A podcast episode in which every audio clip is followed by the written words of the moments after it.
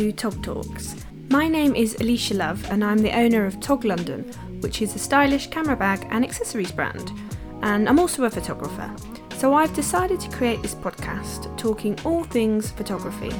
Each episode, I will meet up with a different photographer and we will get some tips and advice from them, talking about photography, what it's like being a business owner, and everything in between. But this first episode is just me talking to you guys so you can get to know me. Um, I'll tell you a bit about my story and how I got to where I am today. Um, so grab your coffee, take a well deserved break, and get ready for Tog Talks with me, Alishia Love. Hello, everyone, and welcome to episode one. Thank you so much for taking the time out of your day to listen to this podcast. I won't lie, I am slightly terrified at the thought of recording this, as mainly I've never been a great person with words. I'm very good at chatting with people and having genuine conversations, but when it comes to anything too wordy, I'm not that great. But what better way to improve at something than going headfirst into it? My favourite quote is from one of my favourite songs, the Sunscreen song by Baz Luhrmann, and it's Do one thing every day that scares you. And I am most definitely doing that. So I wanted this first episode to be just about myself. Hang on a minute. My little puppy is scratching the door, trying to get out. Chewy, stop it. Off to a good start already.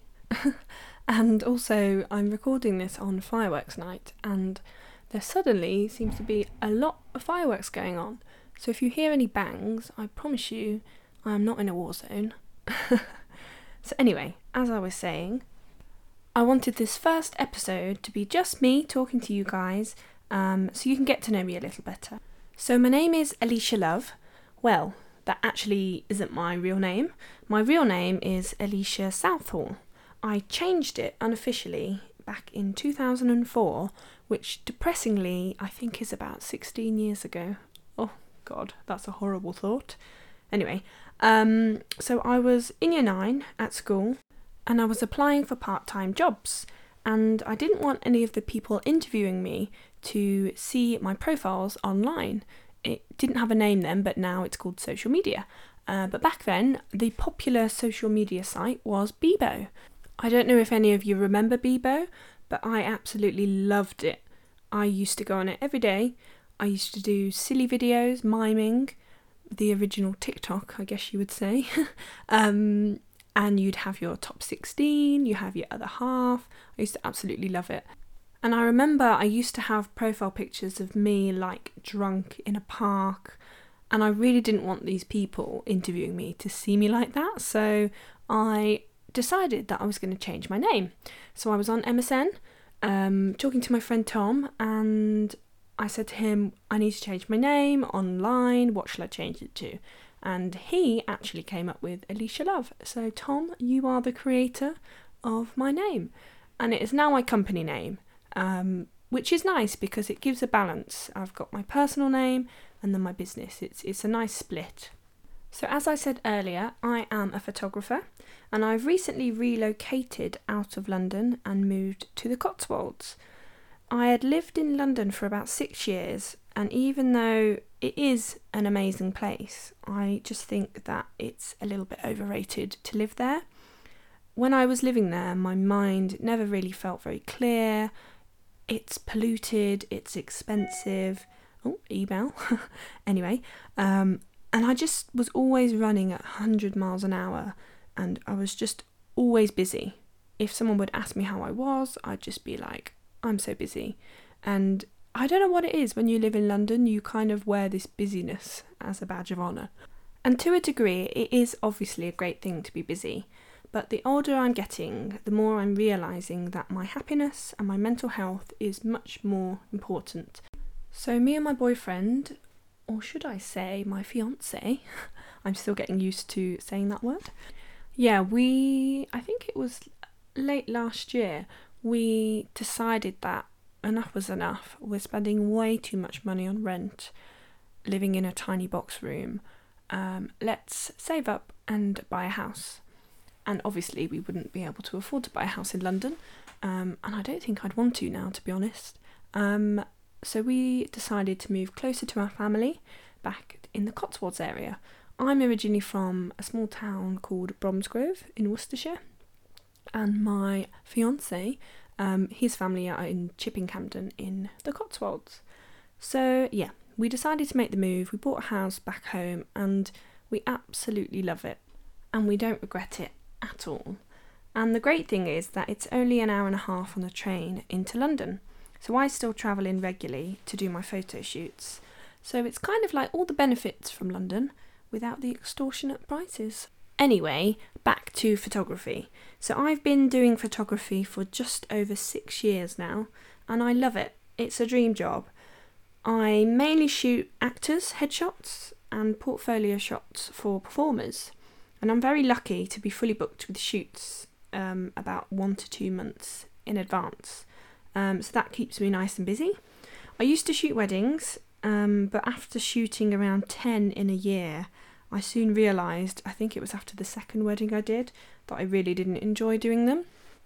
I don't know why. Um, I think you just either love or hate shooting weddings. And as soon as you've done your first one, you will know which one that is. So, yeah, soon after that realization, I decided to stop booking weddings and focus on one thing, which was performers, actors, um, that kind of thing. I also really enjoy doing fashion, food, branding. Um, there's so many different types of photography, um, and there's so much to explore. But personally, I think it's really good to specialise in one thing and focus on that. I am also the owner of Tog London, as I mentioned before, is a stylish camera bag and accessories brand, and I've been running this for about two and a half years now.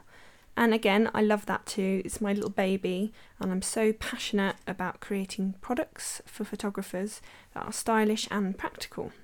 We've just recently launched the Tog bottle, which I think is great. Um, it's got timer markings at the side of the bottle so you can keep track of your hydration throughout the day. Um, and also, I don't know if any of you follow the Instagram tog.london. Um, we've just launched a pre order for our 2020 TOG planners. So, for those of you who don't know what the TOG planner is, it's basically an organiser specifically designed for photographers. I found before that when I was running my photography business, I would have so many notepads everywhere with different information, different client contacts, um, and I could never find what I needed and where it was. So I really wanted something that was all together um, and I could access all the information I needed in one organizer. So I decided to create the Tog Planner um, and I love it. I've been using it last year, we had the 2019 version. Um, I've been testing out the 2020 version now um, and I'm just so happy that I can share it with you guys and that you can use it as well. Now, I don't want to spam you lot for too long, but just a little tiny bit of promotion um, to let you guys know that there is a special pre order price for the planners, which will be ending in about 12 days. The planners are usually $49.99, but at the moment you can get yours for $29.99, which is around about 40% saving, which is massive. And this price will go back to $49.99 very soon. So if you have your eye on it, or you're thinking about getting it for someone for Christmas, then now is the time. Um, if you already have the 2019 planner from last year, um, we are selling just the inside, uh, which will fit into your outer folio. Um, you can purchase these on the website, um, again at a pre order price of $19.99. Um, so if you want to do that, head over to the website, which is www.toglondon, well. Anyway, I did a story this morning asking you guys if you had any questions for me for this podcast, and I had a really, really good response. I had loads of people ask lots of questions. I don't think I'm going to be able to answer them all, but I will answer a few here. So the first question is from at Natalie LW. Did you work full time before going into photography fully? If so, how did you make the switch? I'm scared too. First of all, don't be scared. Um, I have every belief in you, even though I don't know who you are, um, that you can just do it. You know, you can't make any changes if you don't take the risk. being scared is a good thing. Like I said, I'm scared of doing this podcast. Um, but the more I do it, the more I get comfortable with an aspect of my life that I find slightly terrifying. So, I was an actor before.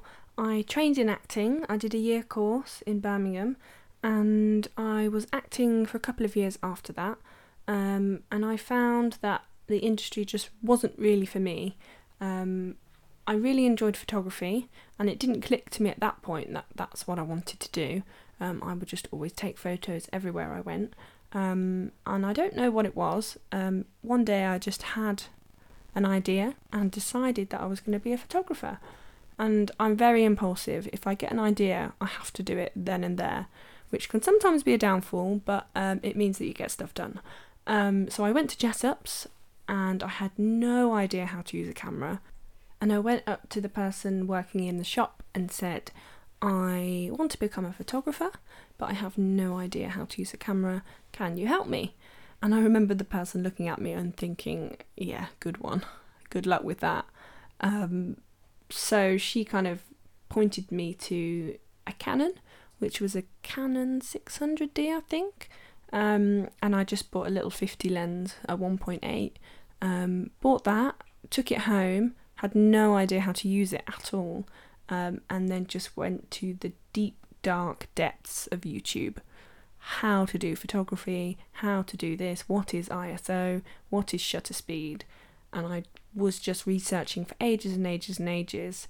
I didn't go to university doing photography, it was just a case of me practicing and watching videos. And after about six months of constant practicing, shooting friends um, and just getting to grips with a camera and how to use it, um, I was at a place where I could do a photo shoot um, very nervously. Um, I charged £50 to actors and just went from there really. And I remember the point where I went full time. Um, just before then, I needed to get a job um, and I just wanted a quick, easy job that was flexible. So I applied for a cleaning job at the Premier Inn, and I got the job. And I remember the first, my first day, um, just dreading it and thinking this isn't what I want to do. And I remember being in the car with my friend. She was dropping me off uh, to my first day at my job. And I remember saying to her, I really don't want to do this job. I really want to do photography. Um, that's what I really want to do. And she was like, Alishia, just do it. Don't turn up at this job and just do what you want to do. And I was like, do you know what? That is so true. So I was on the way to the job and then I didn't make it there. I rang them because I'm a coward. I rang them and said, Hi, um, I quit. I've been offered a job in the West End I don't know why I said that. Um, it seemed easier for me to say that I've been offered a huge job than that I just didn't want to do that job and I wanted to do something else. Um, yeah, so that was a funny story. So from then on, I decided that I was just going to do what I loved and work hard at it and focus on one thing. And the I really benefited from that actually because I think if you put all of your energy into one thing, you do reap the benefits from it. I did do um, teaching assistant work on the side uh, for a little bit, um, just to bring the money in when I first started out. Um, but that was really flexible, and then I got to a point where I didn't need to do that, and the bookings just kept coming in and coming in, and yeah, it just kind of was a steady flow from there. So I think this leads quite nicely onto the next question, which is from at Rosie Kernahan. How did you go about getting the ball rolling with new clients in the early days? So, when I first started about six years ago, Facebook was the main way of promoting yourself, and this was pre algorithm. It was all organic, which I think was a huge help. Um, I think it's very hard nowadays um, for any post to be seen organically. Um, so I created a Facebook profile, which I know you shouldn't really do. Um, I had a page, but I found having a Facebook page is wasn't really really very good. Um, and I found that having a profile, people could tag you, people could add your friend, you could add people as friends. Um, so I had like Alishia Love Headshots profile, which recently has been deleted because I've found out that that is not allowed. You're not allowed to have two Facebook profiles for one person, um, which is annoying. Anyway, that's a whole other story. I will delve into my dramas with Facebook in another podcast. Um, so, yeah, Facebook. I basically would do a shoot and then I would get the person to do a status and say, had a really great shoot with Alishia and post a couple of photos. And again, this was all when posting organically, uh, people just wanted to do it. I feel like we live in a world now where it's all, you know, hashtag ad, you know, there's no real organic reviews or anything like that, which is fine. Um, but I think back then it was easier to get people to promote um, and post about the service that they had with you. I think taking that into the world we live in now, um, it would definitely be more Instagram. Um, I think less and less people are on Facebook. It doesn't. It seems like it's kind of dying a death. Facebook is. So yeah, I think Instagram is the way forward um, and getting people to do stories and tagging you. You know, just always mentioning, you know, if you post a picture, can you please tag me? Can you use this hashtag? Um, just because that's kind of like free marketing, really. Um, yeah, that would be my advice. Okay, so next question. This one is from at Kate Wellington 5. Do you feel like an Instagram account is important for a self employed business? Yes, basically. Um, I kind of learn my customers' behaviors from tapping into my behaviors when I'm online. Um, say, if I was looking for a photographer or if I was looking for a service of some sort, I would naturally go on Instagram and search it through there, either through a hashtag um, mainly through a hashtag actually. Um, so yeah, I think naturally as human beings, we are quite curious people. So an Instagram account is kind of like a window into someone's world. And I think it's really nice for customers to see, you know, behind the scenes and to kind of get a grasp on your personality um, so they can get your vibe and they can see if you're the right person for them. Um, yeah, I find that I think Instagram is the new business card, to be honest. I don't have any business cards, um, mainly because it's a waste of paper. Because anyone who has given me a business card in the past year, I don't have anymore. Uh, because I just don't remember to look at them. I'll just go onto someone's Instagram. So if anyone asks me if I've got a business card, I just say, Have you got Instagram? Follow me on here. And I think that using it in the right way for your business, you know, can be really successful. Um, but there are so many bad aspects of social media. Um, I've found in the past year um, curating your feed by unfollowing accounts that don't make you feel inspired um, and following hashtags that make you feel inspired. So I really enjoy like home interior, pictures of sausage dogs, um, that kind of thing, photography, different photographers. I generally just follow that, and then that is all I see. So I always feel inspired. Whereas before, I was always following beautiful, beautiful models, bloggers, um, you know, those kind of accounts. Um, and there's nothing wrong with those accounts, but I would always just feel shit every time I came off Instagram. So, yeah, I think there's a way to do it that makes you enjoy Instagram.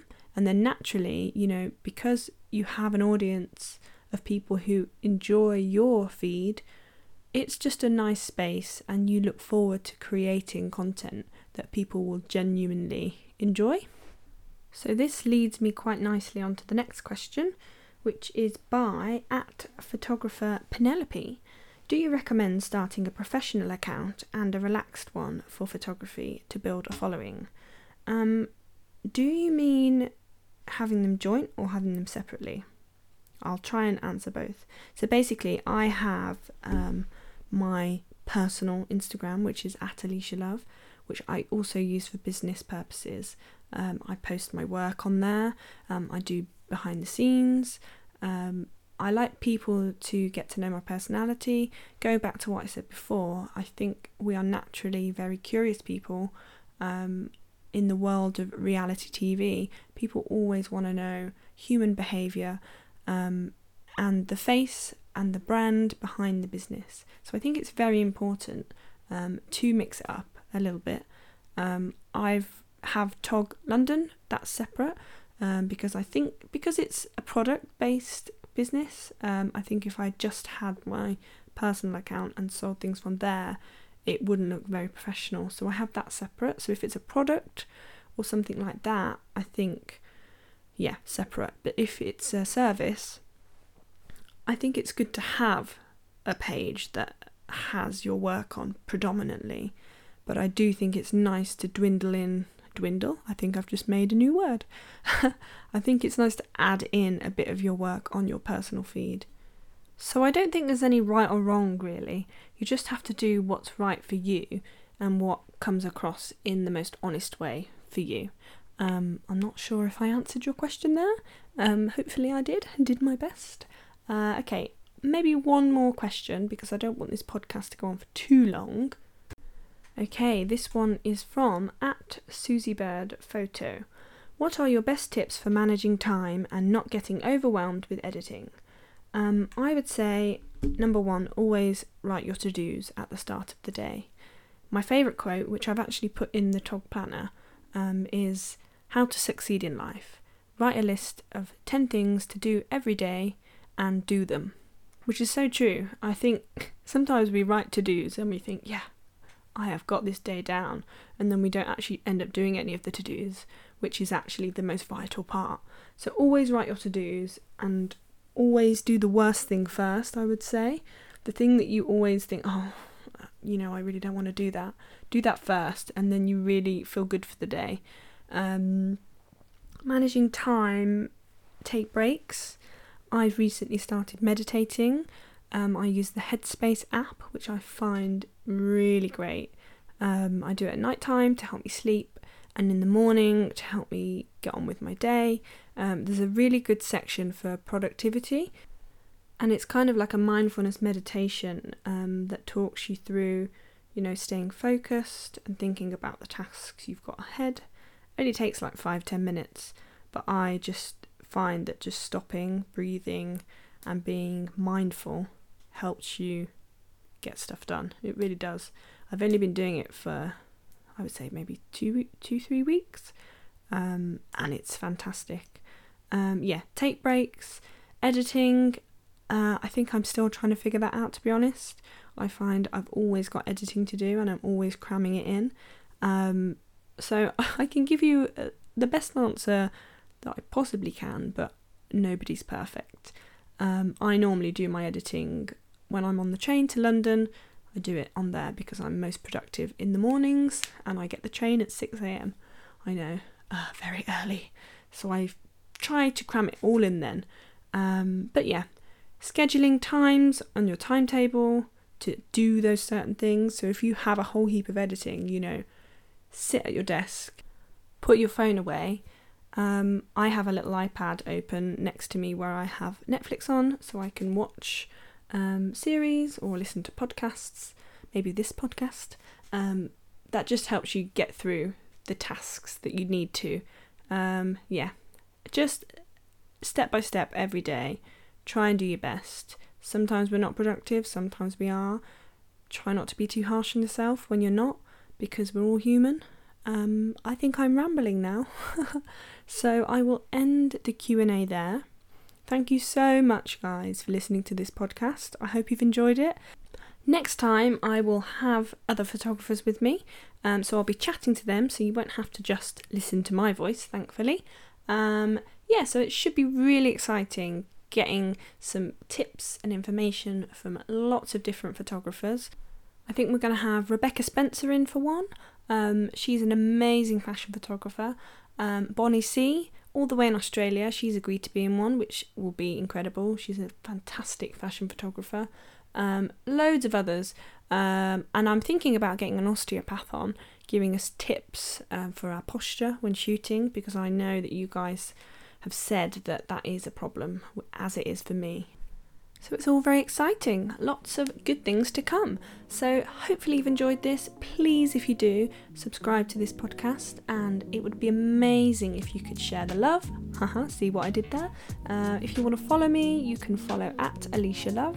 That's A L I S H I A L O V E. And the Instagram for Tog London is at tog.ldn. Thanks, guys, and I will speak to you next time.